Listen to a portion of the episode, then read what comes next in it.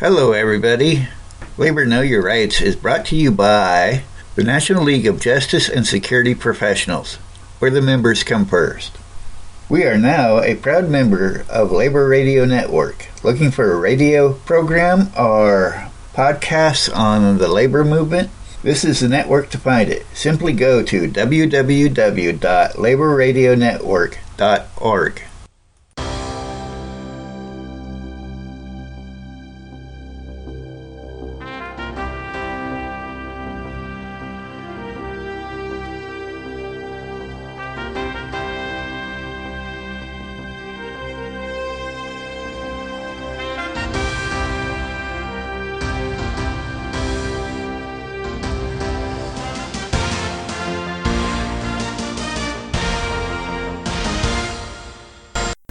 1869, nine Philadelphia garment cutters whose union had been shattered and its members blacklisted formed a secret society which they named the Noble Order of the Knights of Labor.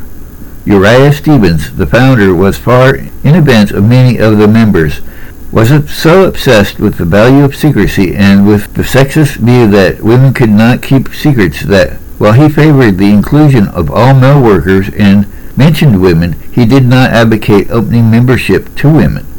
They were excluded from the Knights for over a decade. In 1881, the delegates voted to no longer have oaths and other secret aspects. The next year, the new master workman, Terence V. Powderly, predicted the membership would increase. The 1880 census showed the population of the nation had grown by 30 percent but the number of men over 16 employed by manufacturing had increased by only 25%, while that of women over 15 had increased by 64%. About one-fourth of the 4 million women workers in 1890 were housekeepers, stewards, hostesses, or family servants. Those working in factories were 389,231 in clothing, laundries, and cleaning. 109,280, 92,394 in cotton textiles, 42,420 in other textiles, in shoes 21,007, 14,126 in box and containers, in tobacco 10,868, in printing 9,322, in silk trays 9,211, in carpets and rugs 7,674, and in hats 6,357. At the 1879 convention, Philip Van Patten introduced a resolution to permit women to become members and to organize local assemblies under the same conditions as men. In 1881, when male shoe workers of the local assembly 64 in Philadelphia refused to accept a wage cut, management turned to the unorganized female shoe workers and cut wages 30 to 60 percent. The female workers struck while led by Mary Stirling. Harry Skeffington promptly accepted the strikers into the order. Garfield Assembly 1684 was the first composed exclusively of women, chartered in 1881. Once the doors were open, the number of assemblies grew sharply. One more women's local in 1881, three in 1882, nine in 1883, 13 in 1884, 46 in 1885, and 121 in 1886. When a small community did not contain enough workers in a trade to form a separate local, they formed a mixed local, including all eligible knights. The first government employees in Washington, D.C. joined the Knights of Labor in 1883, the same year that the Civil Service Act made a limited number of government posts in Washington subject to competitive examinations.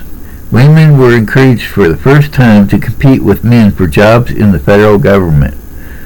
When the first test under the Civil Service Act was given in 1883, the highest score was received by Mary Frances Hoyt, a Vassar College graduate who was appointed to a $900 clerkship on September 5th, but she received only $600 while men already in the post were paid $900. Women clerks in several government departments formed the Women's National Labor League in September 1882 with Charlotte Smith as president and Elizabeth S. Bryant as secretary. The league affiliated with the Knights of Labor in February 1883. In the year and a half preceding 1887, no fewer than 13,200 Bay State women were admitted to the Knights. 80% of them in the shoe and textile industries. Women Knights were part of the 10,000 members of the labor movement in Lynn at a time when the total working people in the city was not much more than 15,000. While the Knights did not wage a consistent campaign to eliminate racism in the order's ranks, it did bring large numbers of black workers into the predominantly white labor movement for the first time. The Knights organized women's local in Atlanta, Richmond, Durham, Memphis, Raleigh, and Jacksonville. Most were segregated, but a few integrated locals of female knights existed in the South. Young black men in Chicago set up a tailoring establishment after their employer locked them out for attending a labor parade. By soliciting subscriptions, they raised the $400 needed to begin production. Nine months later, they had produced $136,000 worth of garments. In Baltimore and New York, women operated cooperative shirt factories, while women in Waterford, New York, ran a collar and cuff factory. Black women in Richmond operated a cooperative laundry under the auspices of the Knights of Labor. The first major strike conducted by the Knights was that of the telegraphers against Western Union in 1883. It was also the first K of L strike in which men and women struck together. The telegraphers were defeated after three months' walkout. Many were refused reemployment and were blacklisted. Taking his cue from Western Union, a Philadelphia shoe manufacturer discharged the grievance committee and every officer of the Garfield Assembly in his shop. The Mill Knights in Philadelphia advised the members of the Assembly not to resist. But the female knights rejected their advice. They felt if they did not resist the discrimination against union members, the organization of women workers would suffer.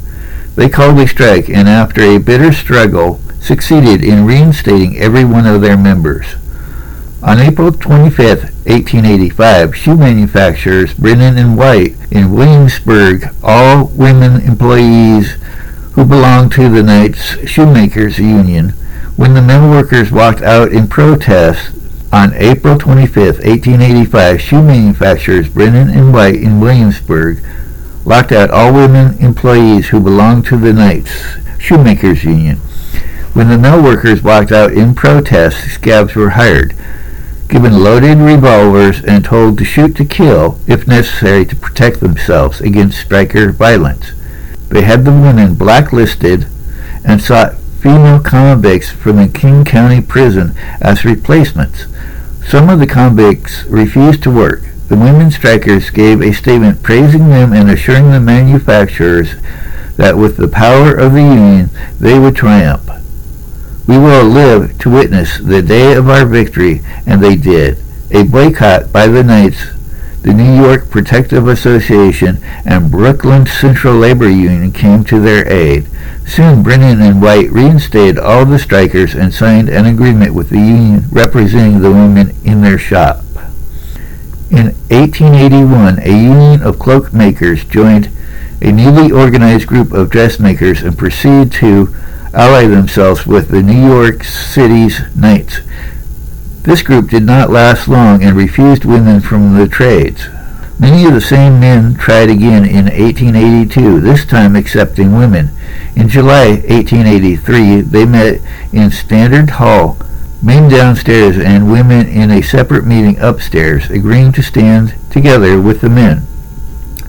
More than 750 workers, about half of them women, agreed to go out on strike for a $2.50 daily wage rate and a 10-hour day. They insisted that piece rates be constructed so that operators who were paid according to that system could earn $15 a week. When women still working in the shops joined the walkout, the manufacturers agreed to the workers' demands. By August 1883, the successful strikers had returned to work. This was not the first strike by the Knights, but it was the first to end in victory. Women members of the Knights went out on strike in 1884 in the textile mills of Fall River and Worcester, in the hat factories of South Norwalk, Connecticut, and of tobacco workers in Durham, North Carolina. Plant of W. Duke Sons and Company were outstanding for the militancy and perseverance of the strikers. One of the most memorable strikes of the decade of militant strikes was conducted in 1885 by women knights in the carpet weaving industry. A few men were involved, but 90% of the strikers were young women, employed by Alexander Smith and Sons in Yonkers, New York. The strike began on February 20, 1885, when Smith refused to reinstate a wage reduction to pay wages already due, to rehire at least 20 women who had been fired for membership in the Knights. The company's stringent factory discipline was another cause for the strike. On the day before the strike, only 700 of the women were members of the union. After the strike began, all 2,500 women joined the Knights. Unable to hire enough replacements, the company closed for a few weeks in April and May. When the mills reopened, few strikers accepted Smith's offer to rehire, all but those who had begun the walkout three months earlier. The company did find three to four hundred girls who would work, but the strikers fought to prevent them from entering the plants. The police attacked the pickets and seized three of the women strikers, Ellen Tracy, Lizzie Wilson, and Mary Carey, charged them with walking upon Nepperhan Avenue near the stock mills. The arrest of the women strikers aroused tremendous indignation in Yonkers. At a mass protest meeting at Getty Square, resolutions were adopted denouncing the actions of the police as being despotic, pledging moral support to the strikers. Fearing that no jury would ever convict the women, the court ruled that the strikers could be tried without a jury but an appeal to the higher courts reversed, reversed that decision, and the trial was held before a jury. As the Yonkers officials had feared, the jury acquitted the young women. Wives of members of the Knights of the Order were also of great assistance to male knights engaged in strikes and boycotts. They helped on picket lines, gave scabs the ditch degree and water cure, and in Cleveland's rolling mill strikes, they threw stones pieces of slag and cinder at both the strikebreakers and the police who protected them. While women occupied positions of leadership in the Knights of Labor, it was in no way commensurate with their numbers in and contributions to the order. Powderly drew the line on the number of men who could function as such officials to just one mill. The highest position by a woman in the Knights was that of master workman of a district assembly. The first to do so was Mrs. Elizabeth Rogers, who was chosen master workman of a Chicago Women's Assembly in 1881. Lenora M. Barry, who headed a district assembly of nearly 1,000 women knights in upstate New York, was also elected a master workman in 1886. Elizabeth Morgan was elected master workman of Assembly 1789 of Chicago in 1887, Mrs. Elizabeth Lease, who had urged Kansas farmers to raise less corn and more how, was elected master workman of the largest local assemblies in the state of Kansas in 1891. The 1885 General Assembly authorized the creation of a committee on women's work because so many women assemblies had been created. They came up with a report. The Knights appointed Lenora Barry, an enthusiastic knight and outstanding orator, as general investigator. Barry delivered more than 500 lectures and organizing half a dozen new women's locals in addition to increasing membership in old ones and organizing and organizing scores of mills as well. Barry delivered three reports to annual gatherings of the Knights General Assembly in 1887, 1888, and 1889. All three are of great importance in the history of working women, but perhaps their outstanding feature is the space devoted to the conditions of working women in various cities throughout the United States. Barry described female employees in Philadelphia's corset factory who had to pay a fine of 10 cents for eating, laughing, singing, or talking while on the job. When reporting for work by even one minute late, she was locked out and fined two hours pay for wasted time. A clothing manufacturer in Terre Haute, Indiana demanded that his female operatives pay 25 cents a week for the steam required to operate their machinery and for the needles they used. They also had to pay for repairs to their machines. She found even worse conditions and treatment in a linen mill in Paterson, New Jersey. The women stood on a stone floor with water from a revolving cylinder flying constantly against their breasts. They had to, even in the coldest weather, to go home with underclothing dripping because they were allowed neither space or time which to change their clothing. Barry compiled the first nationwide stats on women's work and found they earned from $2.50 to $3 for a work week of 84 hours. She soon discovered that there were many obstacles to be overcome in organizing working women. The three ones were the opposition of employers, male knights, and working women themselves. She concluded her report to the 1888 General Assembly on the encouraging note that 10,000 organized women today look to the Women's Department for counsel, dulcet assistance. It is their hope and their guiding star. But by the time she attended the 1889 General Assembly, her optimism had faded. The order's influence had declined sharply, and there was little she could do to stem the tide. Her annual report for 1889 reflected both her disappointment and her sense of defeat. Barry startled the delegates by confessing that she had always believed women's place was in the home, saying, If it were possible, I would wish it were not necessary to women to learn any trade but that of domestic duties.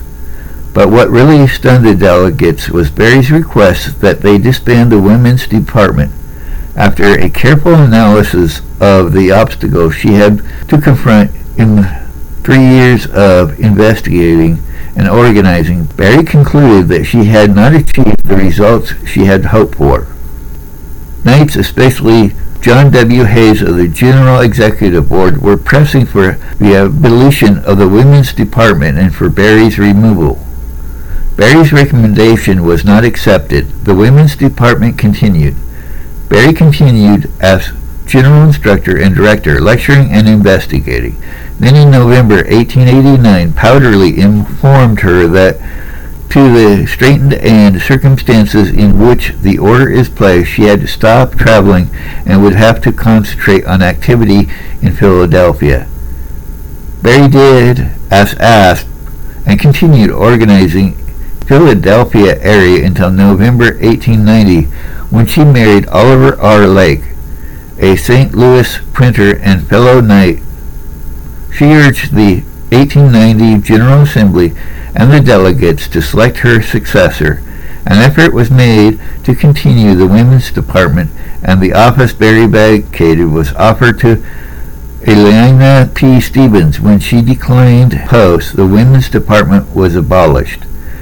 After 1886, when the Knights reached the top of its success, with its membership reaching nearly 700,000, the order began a rapid decline. The tremendous employer counteroffensive that followed the Haymarket Affair wiped out the order's substantial membership gains and left many locals in severe distress. In the spring of 1886, the district assembly in the area of Troy, New York, had 88 local assemblies. The Joan of Arc assemblies had a membership of over 4,000 made up of colored girls.